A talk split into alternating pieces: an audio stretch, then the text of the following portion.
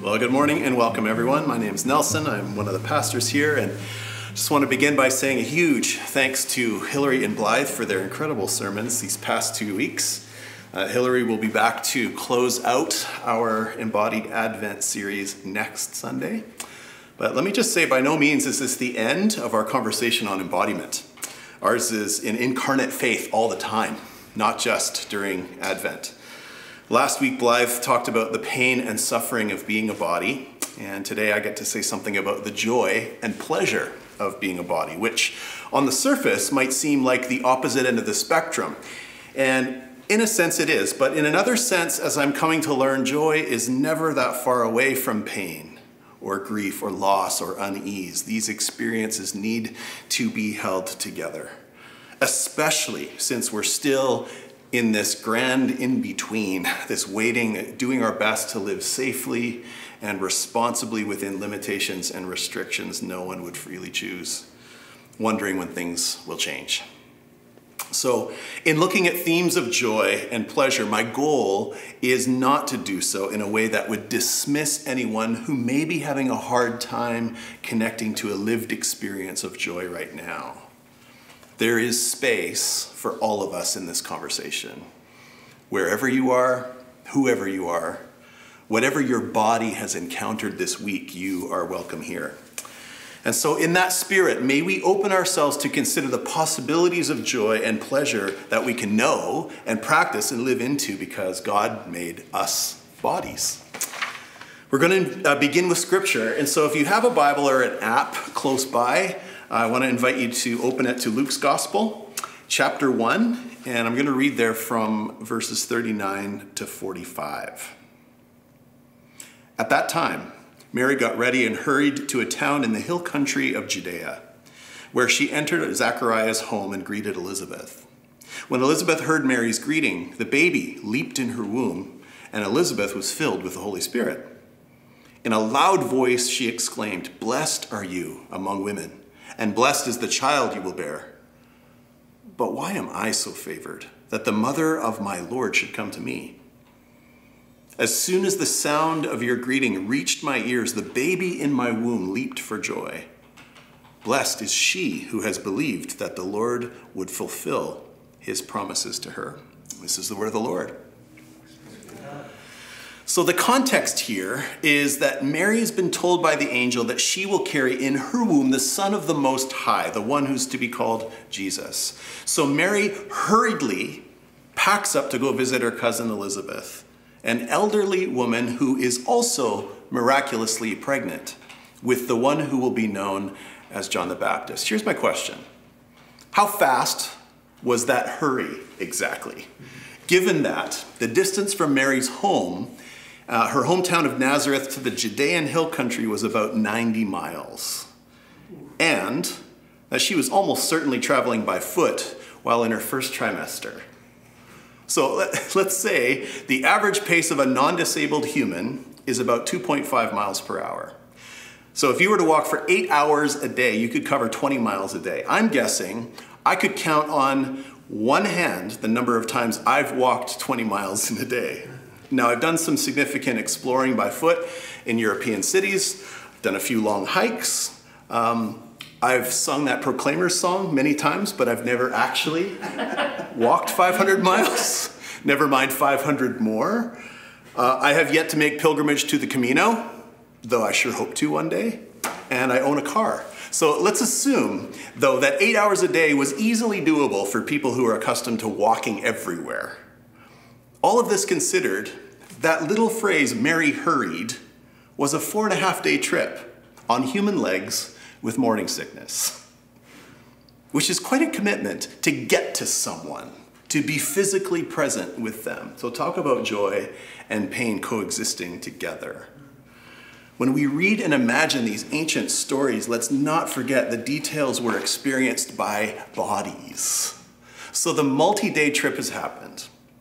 Mary, who's no doubt exhausted, even though she's probably super fit and you know is able to do these eight-hour uh, walking days normally without much problem, but she arrives at the home of Elizabeth, and a greeting happens. We don't know for certain what was said or gestured, or exclaimed or cheered or how long they embraced each other. Luke's storytelling at first is almost maddeningly un- understated here. All he says is Mary entered Zachariah's home and greeted Elizabeth. But we quickly realize that the greeting proper is not the main point. What matters most is what happened when Elizabeth heard the greeting, namely, a fetal John the Baptist, upon sensing the nearness of the promised Messiah, launches into an in utero dance party. And also, the Holy Spirit filled her, so no big deal. Kathleen Norris describes the scene as an indelible image. Two pregnant women, one of them just beginning to show, the other round and heavy, who is startled when her infant leaps in her womb. It's a joyful scene, both everyday and extraordinary. For Elizabeth's child, we are told, recognizes that Mary bears the Savior long promised to Israel. Mary is, as Elizabeth suddenly exclaims, no doubt after being kicked hard by John, the mother of our Lord. It usually takes a good kick for us to recognize that God is in our midst which is itself a sermon in one sentence. We don't have time. But a joyful scene indeed. And as Norris hints, this is a story that emits huge reverberations backward and forward. Consider, for example, that Zachariah and Elizabeth are the ones with whom Luke begins his gospel. As chapter one opens, Jesus and his family are waiting in the wings. We don't know a lot about Zach and Liz, as I like to call them, but what we do know holds incredible relevance for the hopes of Israel. Zachariah was a priest, Elizabeth came from a priestly family. For Zach, that meant annual trips to Jerusalem, it meant teaching, it meant investigating issues of purity and interceding for the people. Liz's family would have done the same. These two, in other words, were directly involved in making theological sense of Israel's status as oppressed people under the cruel tyranny of the Roman Empire. In his book Reading While Black, Esau McCaulley draws parallels from Zachariah and Elizabeth's story to that of black Christians in our day. Zach and Liz, he says, would have faced the cynicism and despair that marks the lives of the disinherited. They interacted with people every day whose lives and the lives of their grandparents had been shaped by foreign rule and the casual disdain that accompanied it. They would have faced the same questions that black pastors have had to deal with for generations Where is God? Why hasn't He saved us? Does He care about our suffering? Zechariah must have been forced to explain what Torah faithfulness meant in his context. Why keep the festivals and say the prayers if tomorrow might look much the same as yesterday? In spite of all this, Luke tells us that together they lived honorably before God careful in keeping to the ways of the commandments and enjoying a clear conscience before God. As McCaulley puts it, Zechariah and Elizabeth had walked from one end of their life to the other and maintained their faith in God, despite the fact that many of their friends and neighbors may have long since given up any hope that God might act. They continued in this faith, even though they had been unable to conceive and give birth to a child. Now, I haven't forgotten that our topic today is joy and pleasure, by the way. But right here is the reason we need to give space to consider this theme for those who are having a tough time connecting to it. Because as joyful as it is to imagine a baby kicking its mother inside the womb, that's not where Luke's version of the Christmas narrative begins. Instead, the Jesus story, the one about good news of great joy for all people, is dropped right in the middle of Israel's pain pain that includes the big picture tragedy of exile and disinheritance, as well as the personal traumas of each individual Israelite. In other words, Luke begins with the issue of injustice as a central concern. Here's McCaulley's summary. Why did Zechariah and Elizabeth continue to trust in God? Because he was a God who frees from slavery. His fundamental character as liberator marked him out as trustworthy, even when they had yet to experience it. Black Christians who came to Christ surrounded by the false gospel given to them by their slave masters were right to see in the Exodus narrative a God worthy of their trust. The first generation of black Christians and Zechariah's generation share a common faith in the God revealed during the Exodus. Therefore, God's decision to visit Zechariah and Elizabeth and Luke's decision to begin his story here are in themselves vindications of black faithfulness, because we too know the longing for consolation. So, against this backdrop, how much more awe inspiring joyful, even pleasurable is it to bear witness to this greeting of two expectant mothers. One carrying the Savior of the world, and the other the one who would play a key role in preparing the way for his coming. The greeting that resulted in an impromptu expression of unabashed in utero joy. And then Mary's song, her glorious Magnificat. Don't have time to preach on that either, but read it sometime this week and notice how truly remarkably revolutionary it is. Here's another revolutionary song Joy to the world, the Lord has come. We sing in defiance of empire. Let earth receive her king, her true king. We sing in a growing chorus to disrupt all the forces that for millennia have and continue to keep marginalized people from experiencing the joy of being a body. Let every heart prepare him room, we say, to white supremacy and colonialism, systems we ourselves are enmeshed with and are complicit in, but are learning to recognize and repent of and join in the work of dismantling. He rules the world with truth and grace, we sing, to shame based purity cultures that are directly linked to these systems. These are just some of the reasons why joy and pleasure are important theologically. More could be said. But I want to turn now to the question of how we might take steps toward living into joy and pleasure as embodied followers of Jesus. So remember what Jesus said when he was asked what the most important commandment was Love the Lord your God with all your heart, your soul, your mind, and your strength. And the second is this love others as well as you love yourself. Some translations say, love your neighbor as yourself. What if the biggest reason we have such a hard time truly loving our neighbors as Jesus desires and calls us to is that we have such a hard time loving ourselves? And there is no commandment greater than these, says Jesus after that. So this is kind of important. Hillary put me onto an author called Sonya Renee Taylor. In her book, The Body is Not an Apology, she calls for a revolution of radical self love, which she describes in this way. Radical self love is deeper, wider, more expansive than anything we would call self confidence or self esteem. It is juicier than self acceptance. Including the word radical offers us a self love that is the root or origin of our relationship to ourselves.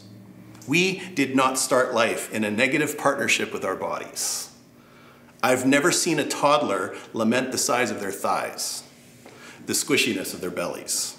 Children do not arrive here ashamed of their race, gender, age, or disabilities. Babies love their bodies. Each discovery they encounter is freaking awesome. Mm-hmm. Have you ever seen an infant realize they have feet? Talk about wonder. That is what an unobstructed relationship with our bodies looks like. You, you were an infant once, which means there was a time when you thought your body was freaking awesome too. Now, connecting to that memory may feel as distant as the furthest star. It may not be a memory you can access at all, but just knowing there was a point in your history when you once loved your body can be a reminder that body shame is a fantastically crappy inheritance. We didn't give it to ourselves, and we are not obligated to keep it. We arrived on this planet as love. It's a really long quote. This is still Taylor, by the way. We do not need, we need not do anything other than turn on the television for evidence affirming how desperately our society, our world needs an extreme form of self-love to counter the constant barrage of shame, discrimination, and body-based oppression enacted against us daily. That's the end of it, finally. I'm coming to believe that a commitment to radical self love, such as Taylor describes, is a crucial basis for living into joy and pleasure as a bodily process. God loves you and I this way. We also ought to love ourselves in this way. And this is how love can flow out to others. And let me just say self love is the opposite of selfishness. So, you know, when you're on a plane and they say, if there's an emergency, you put on your own oxygen mask first, right, before assisting others, which of course is because you can't help anyone if, if you can't breathe. Oxygen flows like love. If you're not receiving love from God and loving yourself, you have nothing to extend to others.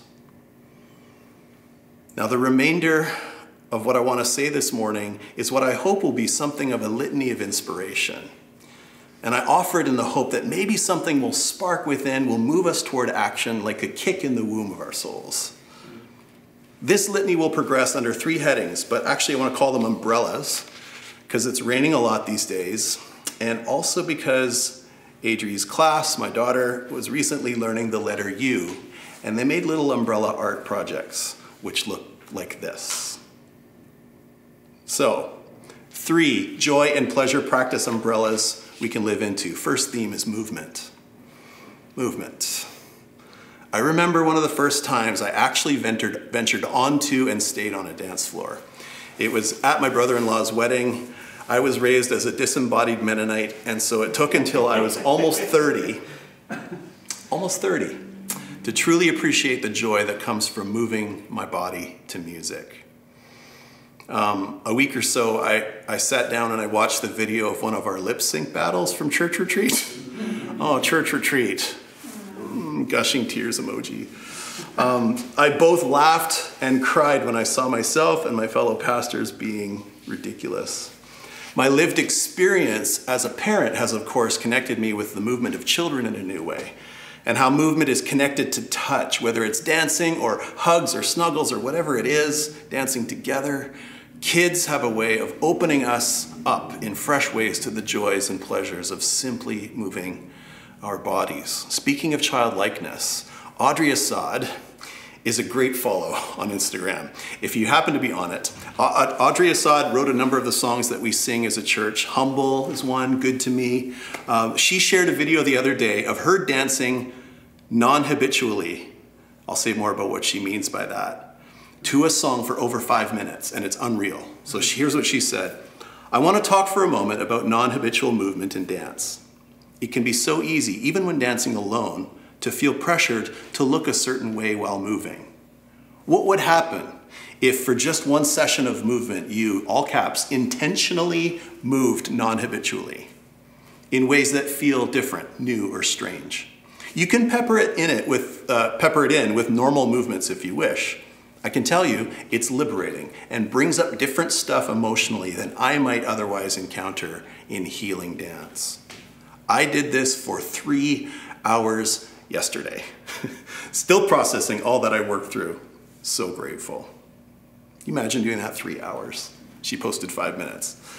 Probably a mercy. But my own experience with movement, I've run several half marathons over the past number of years, but friends, I am longing for a rebirth of my personal exercise rhythms. It's been a hard year, a year and a huge loss, and I've been lamenting it. It's partly due to our situation in life as parents, our schedules, general COVID stress, related exhaustion. It's been tough. But I'll get there. I'm hopeful at the same time. Speaking of hopefulness, I came across a post by our friend Michelle Appenheimer the other day, and I got her permission to quote her. Here's what she had to say I'm doing a fitness challenge that goes beyond what I normally do, and I would just like to say this out loud for myself I am not doing it to lose weight. I'm doing it to get stronger. I'm doing it so my kids can watch me sweat and work hard. I want to teach them how to take care of their bodies, and moving is one way of doing that. I am doing it so I can walk uphill by myself with both my kids with ease.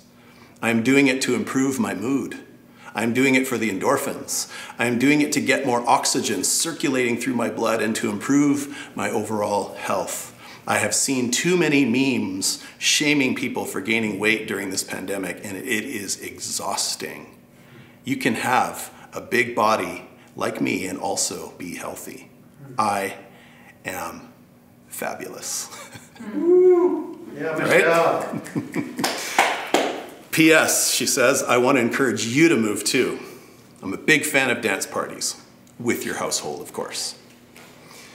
New research is showing that the psychological effects of movement can't be reduced to an endorphin rush. According to Dr. Kelly McGonigal, author of The Joy of Movement, physical activity influences many other brain chemicals, including those that give you energy, alleviate worry, and help you bond with others.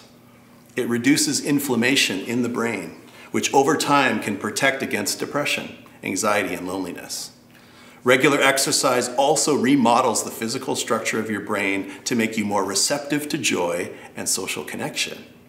These neurological changes rival those observed in the most cutting edge treatments for both depression and addiction. The mind altering effects of exercise are even embedded in your musculature. During physical activity, muscles secrete hormones into your bloodstream that make your brain more resilient to stress. Scientists call them hope molecules.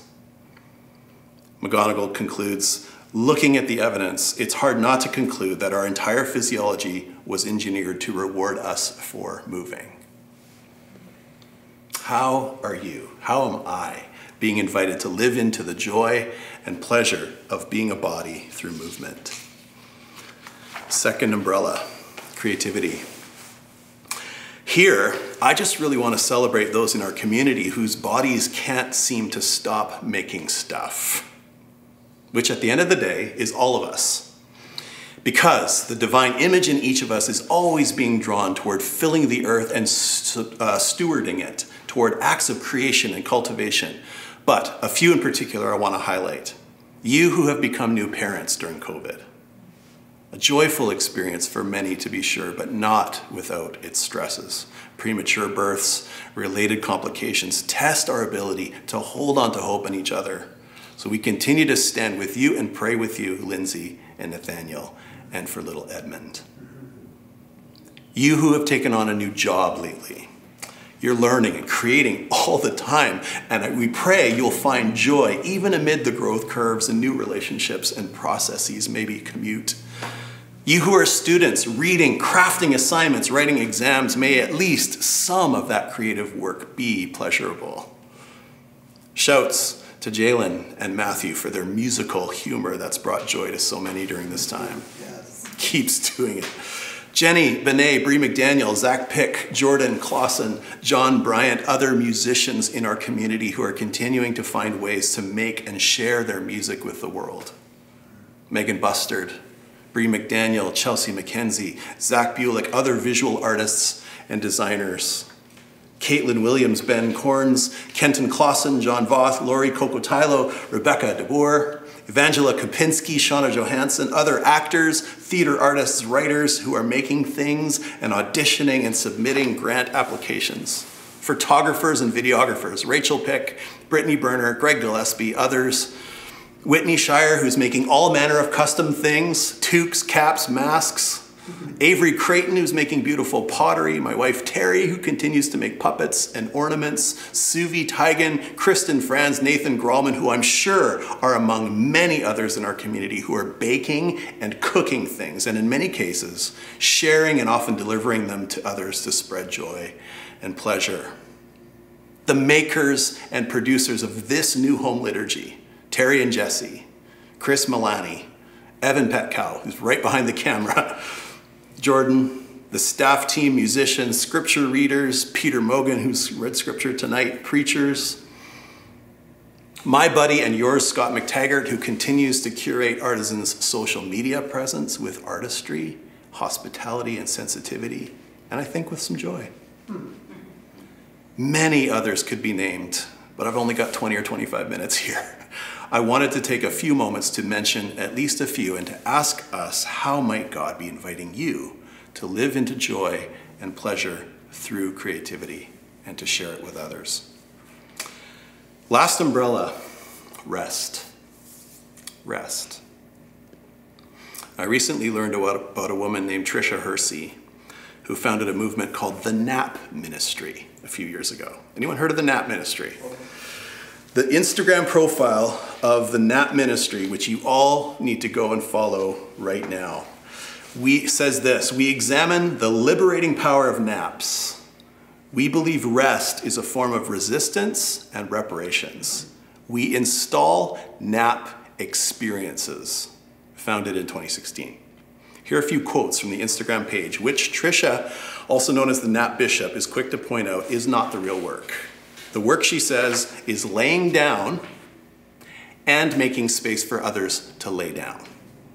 That said, the quotes are inspiring. So let the litany of inspiration continue just for a brief moment. It says, Fortify your hearts with rest. Rest is part of our resistance. A black woman in a rested state is a radical act. We are bound up in so many ways because we have accepted exhaustion as normal.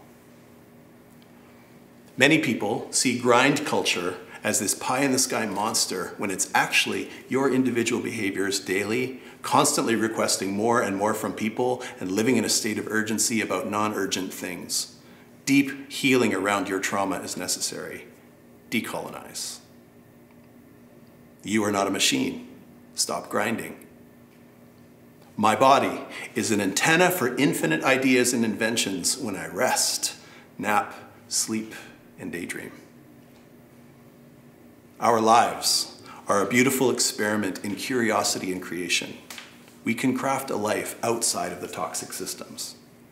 Why collective care, imagination, and rest is so vital to our liberation. Without them, we will not make it. The Sabbath commandment is given in two different places in the Old Testament for two different but connected reasons. In Exodus 20, the people of God are commanded to rest because God rested after making the world. In Deuteronomy 5, the command to rest is given as a reminder that they were once slaves in Egypt, but that God brought them out of slavery. Same command, two reasons. In one, the context is creation. God created for six days and rested for one. Subtext You're not God. Stop working on the regular. In the other, the context is liberation. You were once enslaved, but God brought you out of it. So the subtext is slaves can't take a break, but free people can. You're free. Act like it. Take a nap. How might God be inviting you to live into joy and pleasure through rest? As part of our response before we come to the Lord's table, I want to again invite you into some embodied prayer a very brief silence. Just to attend to your breath, take a few deep breaths, and I'm going to invite you into some postures and some movements. And uh, have a little bit of fun with this. And kids, you can get involved as well.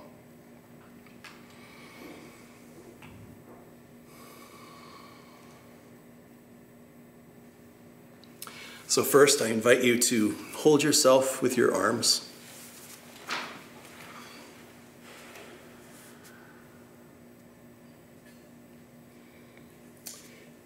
And say with me to God, from the moment I was created, you have been holding me. May I learn to receive this love and out of the overflow, offer it to others.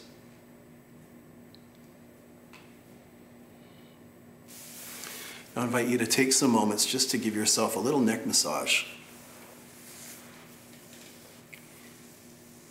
And we say to God, You have given me a body to experience and express comfort, that I can be your hands of gentleness and mother love for myself, for those around me.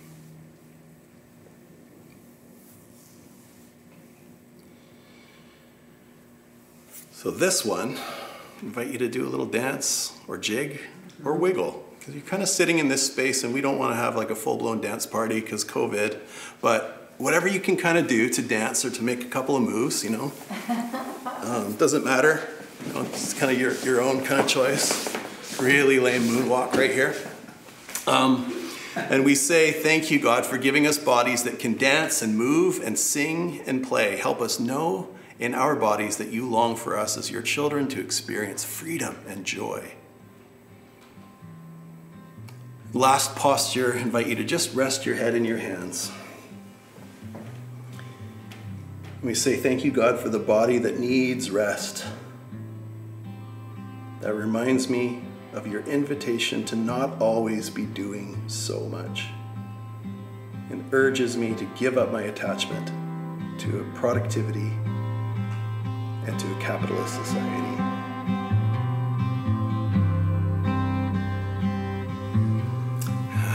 A deep breath.